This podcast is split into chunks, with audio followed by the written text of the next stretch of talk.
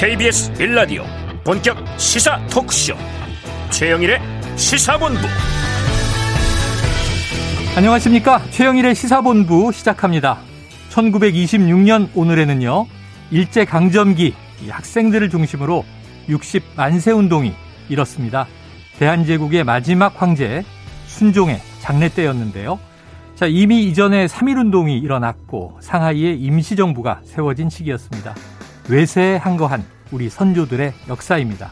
자, 1987년 오늘에는요. 민주화 운동의 물결이 일었죠. 이때에도 학생이 중심이 됐지만 도심의 넥타이 부대들이 합류하면서 결국 6.29 선언과 직선제 개헌을 이뤄내게 됩니다. 자, 이때는 국가 내부의 군부 독재에 항거했던 그런 역사입니다. 어, 이때 저도 대학 3학년이었는데요. 서울역에서 광화문으로 종로에서 을지로를 거쳐 명동까지 행진했던 기억이 아직 생생합니다. 그리고 지금 21세기 우리는 독립과 산업화 민주화를 거쳐서 선진국 반열에 올라서 있습니다. 자, 그런데 장기간 바이러스와의 싸움을 거쳐서 경제 위기에 직면해 있죠. 자, 우리 국민의 국난 극복 의지와 에너지는 정말 세계 최강입니다. 글로벌을 선도하는 국가 리더십이 세워지고 정치만 잘하면 된다. 이런 이야기들 많이 하시죠? 정치가 더, 더, 더 잘해주기를 기대합니다. 최영일의 시사본부 출발합니다.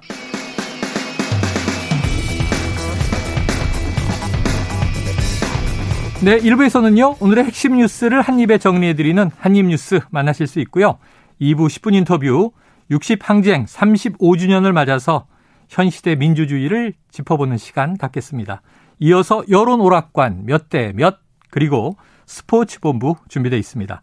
한 입에 쏙 들어가는 뉴스와 찰떡궁합 디저트송 신청 기다리고 있으니까요.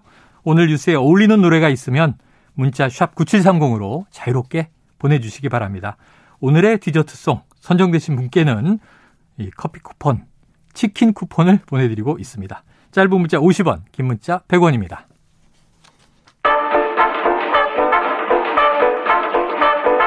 최영일의 시사본부 한입뉴스.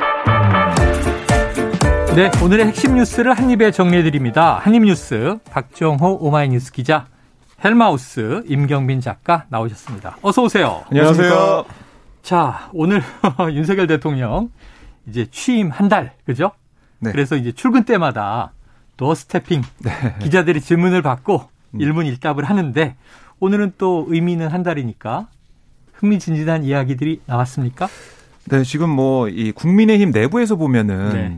이준석 개와 또 아. 친윤계가 갈등을 빚고 있는 게 아니냐. 연일 전해드리고 있죠. 그리고 네. 정진석 의원과의 설전. 그렇습니다. 윤석 대표가 설전을 이어가고 있는 모습을 보였었는데 그런 얘기가 좀 나오고 있으니까 음. 오늘 기자들이 물어본 질문은 아니 이 당내의 갈등 그러니까 이 이준석 지도부와 친윤 주류 인사들의 갈등 양상 여기에 대해 물어봤더니 윤 대통령은 이 대통령은 국가의 대통령이지 무슨 당의 수장도 아니고 음. 당 문제는 지켜보는 게 맞는 것 같다 이렇게 얘기를 했는데 그러니까 질문 받자마자의 반응은 갈등이 있습니까라고 반문했어요. 아. 그러니까 갈등이 뭐 있는지 없는지 그 파악이 안 된 걸 수도 있고 음. 아니면 당내 갈등이 없는데 무슨 갈등이냐 야. 이렇게 물어본 걸 수도 있고 한데 음. 윤 대통령은 좀 지켜보겠다. 뭐 정치가 늘 그런 거 아니겠냐 이렇게 얘기를 했고 음. 뭐 우선은 여권 내 갈등에 증폭하는 정치적 상황 여기에 거리를 두겠다 이렇게도 읽히고 있고요. 아니면은 이 갈등이라는 게 크지 않다. 그리고 이게 잦아들 걸로 본다. 음. 이렇게도 해석할 수가 있겠습니다. 그리고 오늘 지금 이 시간에 여당 지도부와 오찬 중이거든요. 윤석열 아, 대통령이. 네네. 오찬 과정에서 이 당의 여러 문제에 대해서 얘기를 듣고 아마 거기서 조정하는 역할도 하지 않을까. 아, 뭐 친윤 세력과의 또 당내 지도부가의 갈등 이런 것들이 없는 쪽으로 오늘 또 정리가 되지 않을까 이런 생각도 듭니다. 네, 어제 이제 우크라이나 우크라이나에 갔던 이준석 대표가 오후에 돌아왔고 네. 오늘 이제 대통령도 만나는데 이제 또 지도부 누가 참석했는가도 궁금하고요. 지금 윤석열 대통령의 오늘 아침 한 달째의 기자들에 대한 일문일답 이 좀 임 작가님은 어떻게 해석하세요? 뭐 오늘 이제 당 갈등에 대해서 얘기한 거를 맥락적으로 살펴보면 음. 아마 실제로 뭐 당내에서 이준석 대표와 정진석 의원의 갈등을 몰랐다라고 하기는 좀 어려울 것 같고요. 네네. 어, 다만 최근에 이제 권성동 원내대표가 하는 발언들을 보면 이 윤석열 대통령하고 굉장히 좀 이제 긴밀하게 소통을 하고 있는 걸로 보입니다. 네. 어제 뭐 이제 뭐 이렇게 이명박 전 대통령 사면 문제와 음. 관련된 권성동 원내대표와 예, 저 윤석열 대통령의 이제 발언들을 봐도 그렇고요. 음. 뭐 이제 이런 맥락으로 봤을 때는 권성동 원내대표 같은 경우는 어제부터 이준석 대표하고 이제 권 정재석 의원 사이를 이제 중재하려는 어. 모양새를 지금 갖추고 있습니다. 그래서 네. 당내에서 이런 식의 이제 잡음이 계속해서 일어나면 안 된다는 입장을 보이고 있기 때문에 그 연장선상에서 윤석열 대통령이 오늘 발언을 보면 음. 결국 이게 당내에서 수습이 될 걸로 보고 어, 본인은 음. 이제 직접 개입하지 않는 스탠스를 네, 네. 좀 취하는 걸로 이렇게 보이고요. 다만 좀 아쉬운 거는 예. 여전히 지금 허민연재 파업이 나올 때 이어지고 있는 와중에 아. 대통령이 그 강경한 입장 외에 그러니까 법치주의에 네네. 따라서 법대로 어 처리를 하겠다. 음. 이런 발언 외에는 직접적으로 화물연대 파업을 어떻게 풀지를 네. 밝히지는 않고 있습니다. 그래서 이제 오늘 저 어, 도어 스태핑 할 때도 기자들이 질문을 했는데 노사가 자율적으로 풀어야지 네. 정부가 이제 직접 개입하는 건 옳지 않다. 이런 입장을 밝혔는데 그런 부분은 약간 좀 다소 아쉬운 예, 그런 예, 그러니까 노사 자율에 맡긴다. 이건 뭐 나쁜 건 아닌데 지금 이제 저희가 화물연대와 파업 첫날 전화 통화를 했었는데요. 문제는 이제 정부의 역할이 이제 있는 거죠. 특히 이제 안전 운임제에 대한 일몰제를 폐지하고 이걸 지속시켜 달라라는 요구가 제일 중요한데 이걸 국토, 국토교통부가 나서서 풀 거냐. 물밑 접촉한다 그랬고요. 그렇죠. 아니면 또 국회 입법으로 이걸 해결할 거냐. 이게 지금 이제 노사 자율에 맡기기에는 제도적인 문제가 개입이 돼 있어요. 음. 지켜볼 문제고. 그리고 또 다른 이야기도 있었는데 지금 네. 인사 네. 네. 대상자들 음주운전 논란에 대해서 또 대통령이 이야기를 내놨네요. 네, 그러니까 박순애 사회부총리 겸 교육부 장관 후보자의 음주운전 전력 음. 이게 지금 보도가 되면서 논란이 됐었는데요. 여기에 대해서는 음주운전 그 자체만 가지고 얘기할 게 아니라 음. 아, 음주운전도 언제 한 것이며 여러 가지 상황이라든지 뭐 가벌성이라든지 도덕성 음. 같은 것을 따져봐야 하지 않겠냐 네. 이렇게 얘기를 했습니다. 이제 박 후보자 같은 경우는 지난 2001년에 음주운전 하다가 적발이 됐는데 당시 면허 취소 기준이 0.1%보다 혈중 알코올 농도가 아, 2.5배 높은 0.251%였어요. 어, 높았네요. 이게, 또 이제 지적을 받고 있는 게 네. 선거 유예가 됐습니다. 아. 그래서 이런 부분들 네, 처벌이 된 게 아니고. 네. 그래서 어떻게 이런 일이 있었냐라는 의구심이 나오고 있는 상황이고 또 교육부 수장인데 지금 뭐 음주운전 경력, 예, 전력이 있으면은 교장도 못 되는 상황인데 네네네. 교육부 수장으로서 영이 서겠느냐 음. 이런 지적도 있는데 우선 윤 대통령은 좀 더 따져봐야 된다, 살펴봐야 네. 된다 이런 입장을 내놨습니다. 자, 무엇을 더 따져봐야 할까요?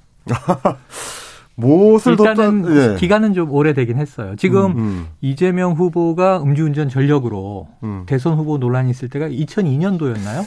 네, 그런 그런 그런, 정도 뭐 그런 정도죠. 네. 뭐 그렇게 따져 보면은 사실 이제 대선 후보 시절에 윤석열 당시 후보가 이 그 부분을 이제 상당히 좀 집요하게 공격을 했었던 음. 맥락이 있었는데 같은 맥락에서 뭐 놓고 보면 이제 네. 박순애 후보도 장관 후보자로는 부적격일 수가 있는 거가 되는 거라서 네네.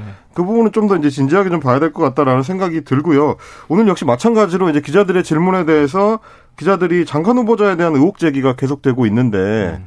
어 이거를 야권에서는 부적격 인사라고 보고 있다 이렇게 물었더니 네. 어떤 후보자죠 이렇게 물었습니다. 어. 어 그리고 음, 음주 관련된 것도 반문법을 많이 쓰는군요. 그렇죠. 음주 관련된 것도 이제 지적을 받고 있다고 기자들이 다시 질문하니까 어떤 의혹이죠?라고 이제 질문을 음. 다시 되돌려주는 형식으로 이제 오늘 기자들하고 질답을 이제 이끌어 갔는데 네. 전반적으로는 음, 뭐랄까요. 이제 좀 곤란한 질문들에 대해서는 전체적으로 좀 원칙론 정도만 이야기를 하고 음. 구체적 답변은 기자들에게 하지 않는 이제 방식을 좀 네네. 취하고 있습니다. 어제만 하더라도 뭐 굉장히 좀 격정적으로 이야기해야 되는 대목들 어제 그제 계속 이어졌던 것들은 인사 관련된 문제에 있어서는 대통령이 좀 네. 단호하게 입장을 밝히고 구체적인 음. 얘기들도 많이 했는데 뭐 네. 예를들면 뭐 민변 출신의 인사들이 전 정권에서는 아, 많았었다든지 네. 네. 이런 얘기들이 많았는데 오늘 나온 얘기들은 대체로 대통령 입장에서 좀 답변하기가 좀 쉽지 않은 음. 사안들 그 경우에는 원칙론을 밝히는 쪽에 좀 더 가깝지 않았나. 민감한 질문들은. 그렇습니다. 스타일이 좀 보이는 것 같습니다. 네, 알겠습니다. 한 달째 음. 뭐 사실 또 대통령도 출근 때마다 곤혹스러울 수는 있어요. 음. 민감한 질문이 툭 터져 나오면 음. 이걸 또 뭐라고 하고 지나갈까 하는. 음. 그런데 이제 음주운전에 관해서는 시기도 따져보고 그 당시의 관행이라는 것도 분명히 또 존재했고요. 음. 가벌성 문제 등등. 근데 좀 마지막에 도덕성은 동의할 수 없어요. 음. 만취했는데 운전대를 잡는다? 네. 이 자체는 도덕성이 꽈락이라고 봅니다. 음. 예나 지금이나. 그 도덕성은 따질 것이 있을까 하는 생각을 해보면서 자, 앞으로 인사청문회가 있어야 되는데 네. 지금 국회가 원구성이 안 되면 청문회 될까요? 그래서 이제 윤 대통령도 국회 상황 좀 더 지켜보겠다 이런 네. 얘기를 하고 있어요. 그러니까 청문회가 일정이 안 잡히게 되면 결국에는 이번 하순까지 안 잡히게 되면 임명할 수 있는 그런 어 시점이 되거든요. 네. 그러니까 대통령이 청, 그 경과보고서 재송부 요청하고 10일 기한을 음. 정해서 그 안까지 안 오게 되면 임명할 수는 있습니다. 네네. 근데 우선 윤 대통령 좀 보자는 거고요. 예. 지금 국회 상황이 원구성이 아직까지 되지 않고 있는 상황이기 때문에 청문회는 언제 열릴지 음. 기약을 할수 없는 상황입니다. 참 국회가 지금 마비돼 있다 이런 얘기가 나오고 있습니다. 자 그런데 여당 내에서 또 이게 좀 흥미로운 기사가 하나 나왔어요.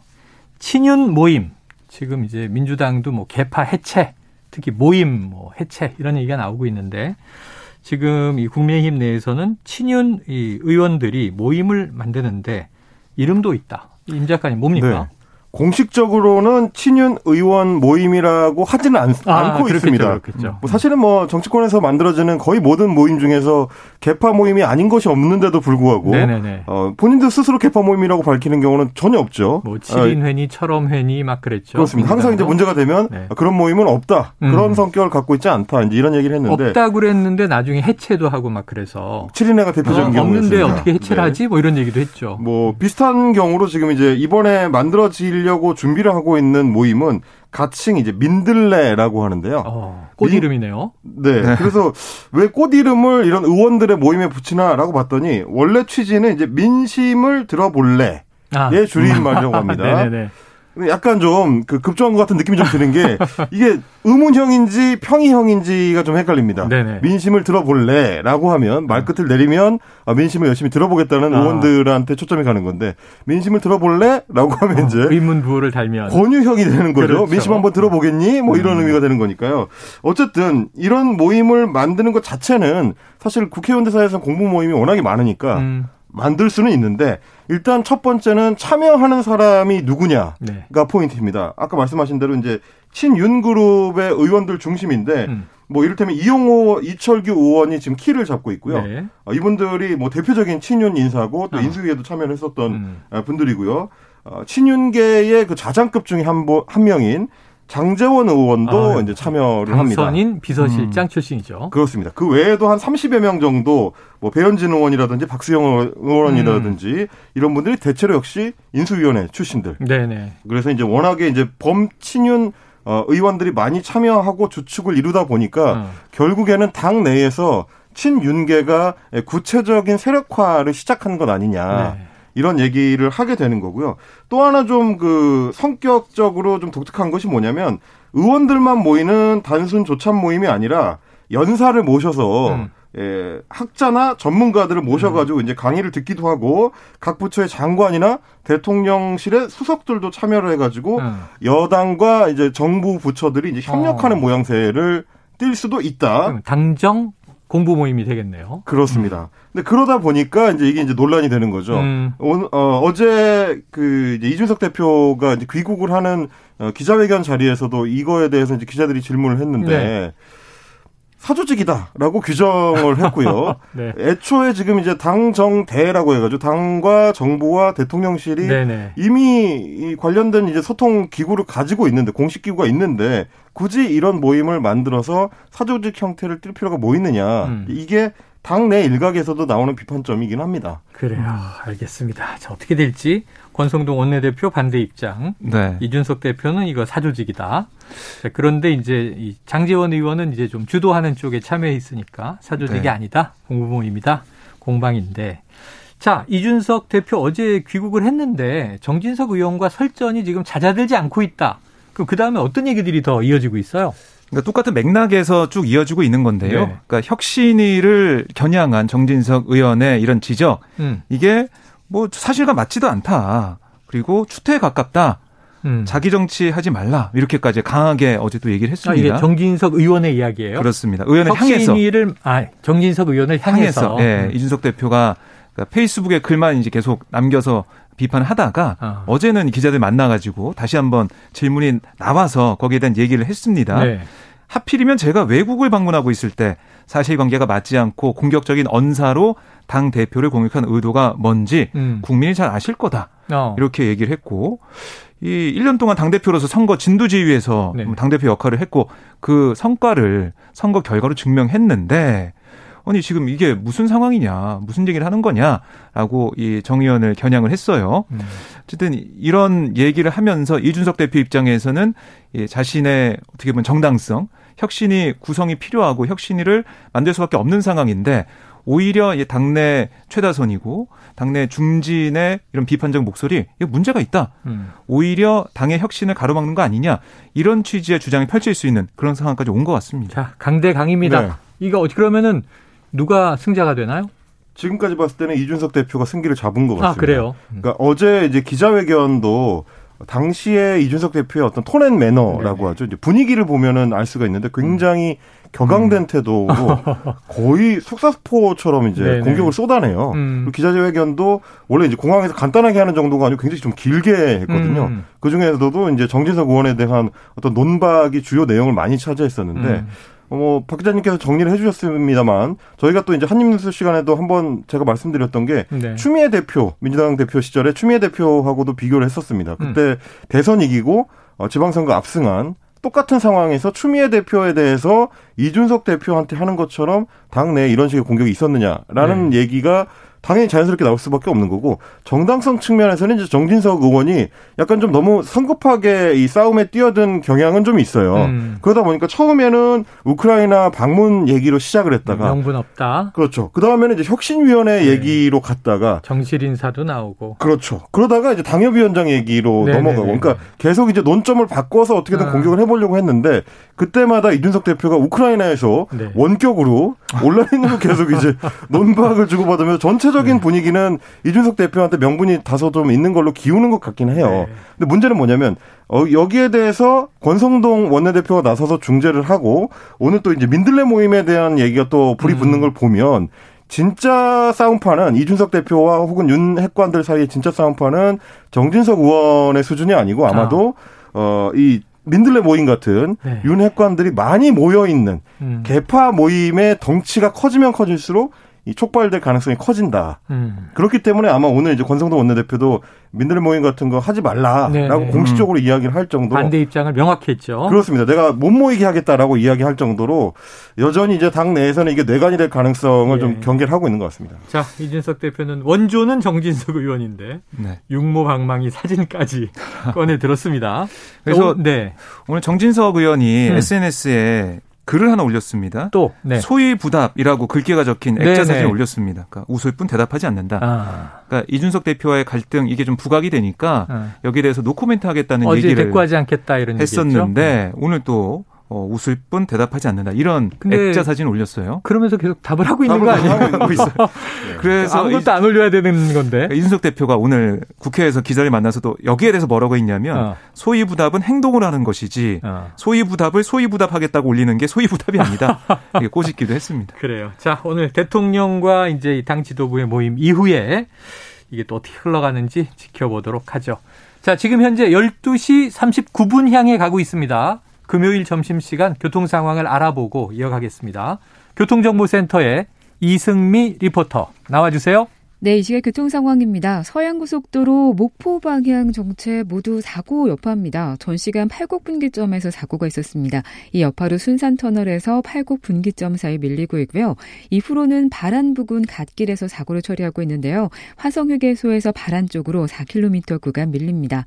경부고속도로 부산 방향으로 한남에서 서초까지 정체고 서울요금소에서 수원까지 6km 구간 막히는데요. 이 구간 작업 여파도 있습니다. 죽전 부근 5차로에서 지역에서 시설물 설치 작업을 하고 있습니다. 영동고속도로 강릉 방향으로는 반월터널에서 둔대 분기점까지 밀리고 있고요. 용인에서 양지터널 쪽으로 6km간 정체 계속되고 있습니다. 남북권 부산 울산고속도로 울산 방향으로는 기장요금소 진출로에서 작업을 하고 있어서 기장대로 방향 진출로에서 정체가 되고 있습니다. KBS 교통정보센터였습니다.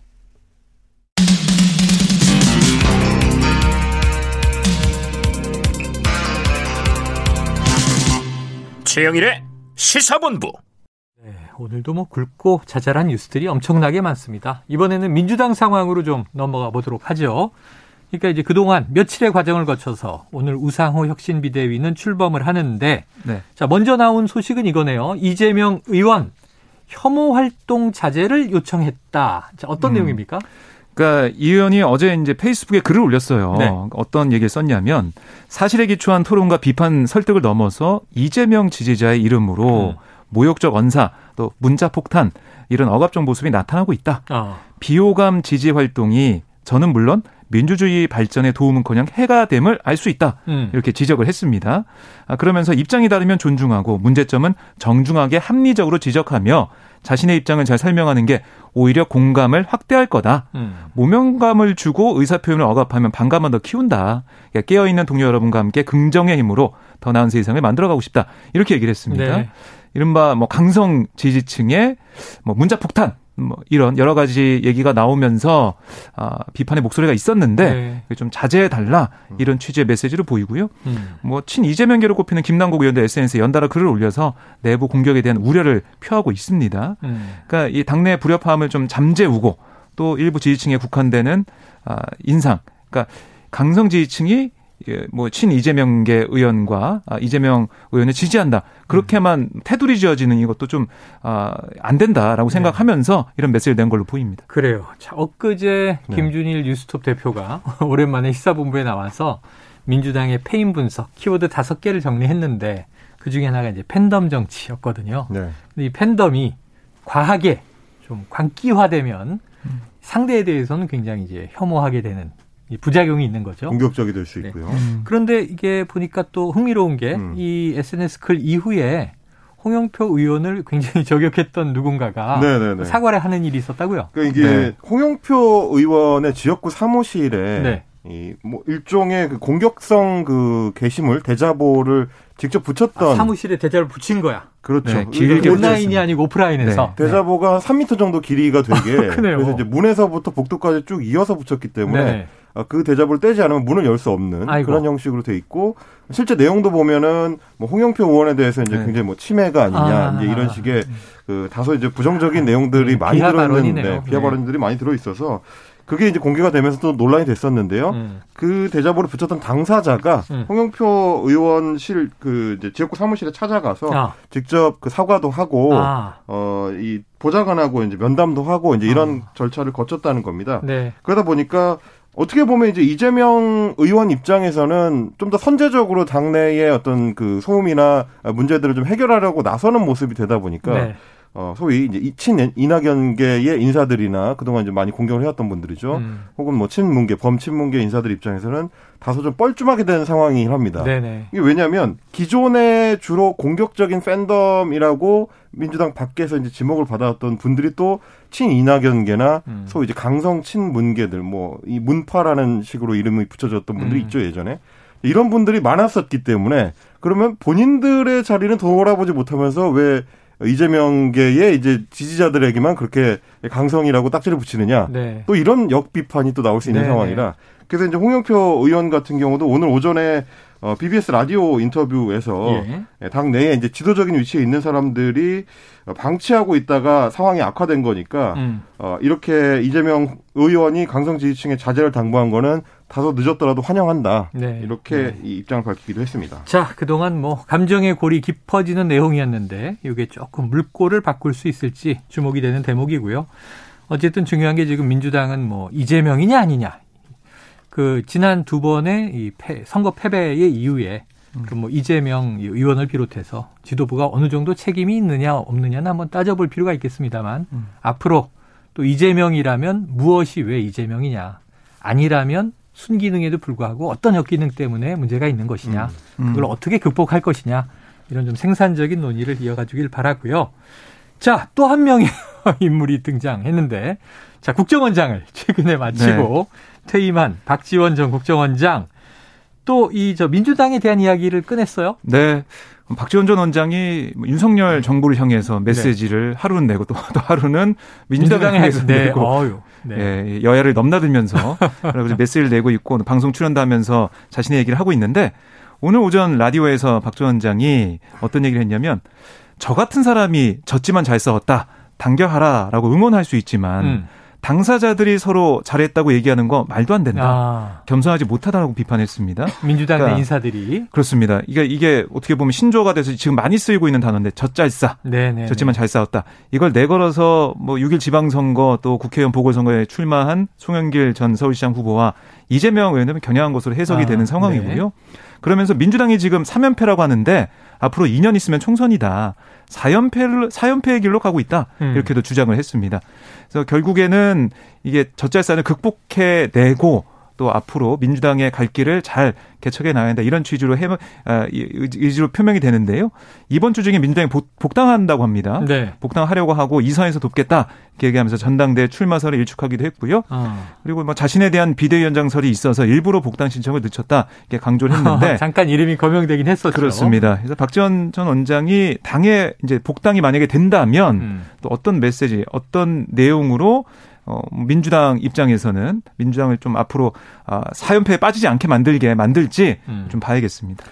자, 국민의 당이 음. 만들어지면서 이제 네. 분당 때 안철수 당시 의원과 출당 밖으로 나왔어요. 밖으로 나왔죠. 새 당으로 해서 이제 호남 지역 정당을 거쳐서 음. 민주당에 복당하지 않은 상태에서 문재인 정부의 마지막 국정원장을 지냈어요. 그렇죠. 네. 자, 어떻게 될까요?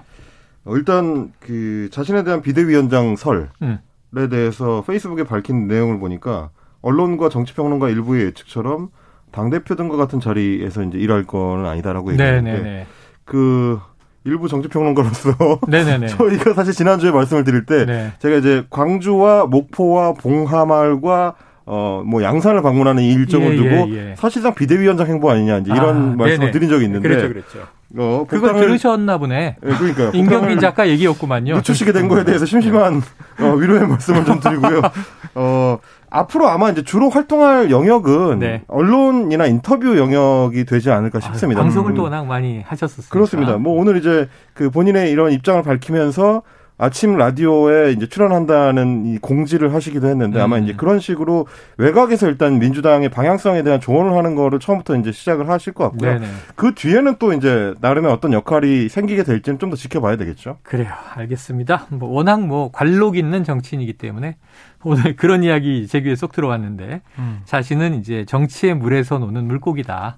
그러니까 정치로 돌아가야 한다 이런 취지의 발언이었던 것 같습니다. 자연인 정 아, 네. 자연인 박지원보다 정치인 자, 박지원이 더 자연스럽다. 더 자연스럽다. 예, 얘기하기도 했죠. 네.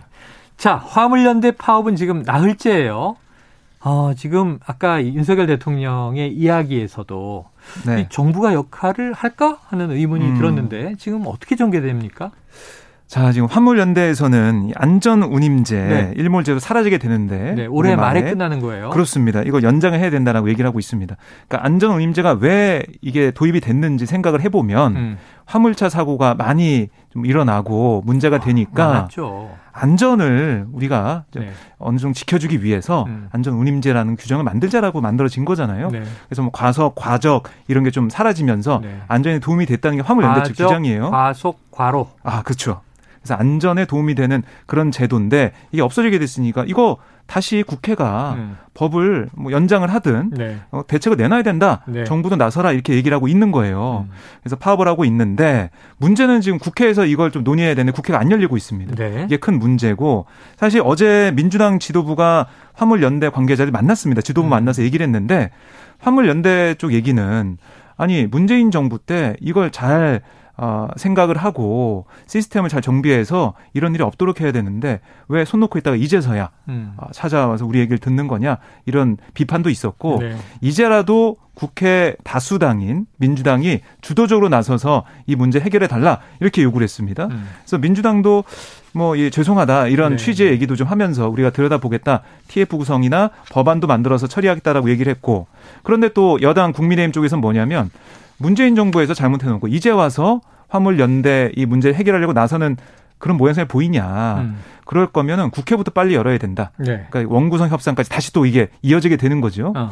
결국 이제 국토부 얘기를 들어봐도 우리가 지금 준비하고 TF 구성도 하고 준비하고 있지만 국회에 보고를 해야 되는데 음. 국회가 안 열리고 있다. 네. 그 얘기하고 있어서 이 국회가 열리지 않는 이상 화물연대가 주장하고 있는 음. 이 일몰제 관련돼서는 해결되기가 좀 어렵다는 얘기는 네네. 좀 나오고 있습니다. 법을 개정해야 되니까. 그런데 이제 일전에 국토교통부에서는 뭔가 또 이제 다른 해법도 있다라고 얘기한 음. 것 같은데 지금 이제 화물연대는 오히려 정부는 대화에 지금 미온적이다 이렇게 그렇죠. 얘기를 하고 있어서 꼬여 있는데요. 이게 지금 경제 위기다. 뭐 이제 정치인들이 요새 계속 perfect storm이 몰려온다 이런 얘기 하는데 당장 화물연대 파업 이후에 엊그제 보니까 시멘트 출하량이 하루에 155만 톤 정도가 13,000톤으로 줄어서요. 레미콘 업체 놀고 건설 현장 놀고 철강, 타이어 지금 이제 물류 멈춰 있고 지금 현대차에 부품 공급도 안 되고 이거 해결 안 하면 경제가 어떻게 풀리겠어요? 좀 나서줘야 될 것 같습니다. 네, 이게 이제 전반적으로 보면은 사실 우리 물류 유통 시스템이 유럽 같은 경우와 좀 다르게 음. 철도나 해운에 의한 경우가 별로 없고 네. 대부분 이렇게 컨테이너 그렇죠. 차량처럼 그렇죠. 주로 이제 그런 어떤 그 사륜차 교통 시스템에 많이 의존을 하다 보니까 생기는 문제이기도 한데 음. 그런 부분까지 좀 전반적으로 개선하고 지금 말씀하셨던 일몰제를 해결하기 위해서라도 국토부가 조금 더 적극적으로 나설 필요는 있습니다. 네. 이게 국회가 열리지 않으면 보고를 하지 못한다라는 것도 사실 지난 1년여 동안의 기간을 생각해 보면 핑계라고 네. 볼 수가 있거든요. 음. 보고서의 내용을 가지고 미리 뭐 화주와 이제 차주들 사이에서 음. 협의를 시작할 수도 있는 것이고 어떤 방향성을 갖고 있다는 것을 밝히는 것만으로도 네. 화물연대한테는 이게 일종의 이제 협력의 제스처가 될 수 있는 거라 지금 봤을 때는 누가 가장 적극적으로 나서야 되느냐를 따져봤을 때는 음. 국회보다 오히려 국토부 쪽이 아닌가 네. 뭐 그런 생각이 음. 좀 들긴 합니다. 그래서 어제 생각났던 게 박근혜 정부 초기에 철도 파업 때 네. 김무성 당시 의원이 나서서 이 음. 밤샘 이 미팅을 하면서 결국은 이거 풀어냈거든요. 그렇죠. 이런 정치력을 좀 또 여당 정치인이 의원이 누군가 나서 주면 이게 민생 아닌가. 민주당도 함께 좀 힘을 보태고요. 음. 자, 다음 오늘 마지막 이슈가 될 것 같은데 결국 이제 엊그제 깜짝 놀라고 전해드렸습니다만 영원한 국민 MC 송혜 선생님 전국 노래자랑 34년 최고령 음악 프로그램 진행자 기네스북 보유자 기네스 기록 보유자 오늘 이 연결식이 있었군요. 네, 그렇습니다. 오전 4시 30분에 아, 서울 서대, 서울대병원 장례식장 앞에서 음. 연결식이 있었는데요. 뭐 유족과 지인 연예계 후배 뭐 80여 명이 고인의 마지막 길을 배웅했습니다. 음. 그리고 이 연결식장에서 고인의 생전 육성이 흘러나왔어요. 네. 이 송혜 선생의 상징인 전국이라는 네. 코멘트가 흘러나오니까 참석자들이 다 같이 노래자랑 이렇게 아. 화답하기도 했습니다. 발인을 마치고 빈소를 떠난 운구차 아, 이 송혜 선생이 생전 자주 이용했던 국밥집 이발소 사우나 등이 있는 음. 종로구 낙원동의 네. 송혜길 여기를 들렀고요. 네. 그리고 이제 마지막으로 KBS 본관 앞에서 네. 어, 이 전국 노래자랑 시그널송 연주가 울려 퍼지는 가운데 음. 노제가 진행이 됐습니다. 음. 그래서 이 전국 노래자랑을 함께 해온 신재동 악단이 고인과 함께 마지막 길에 연주를 했고요.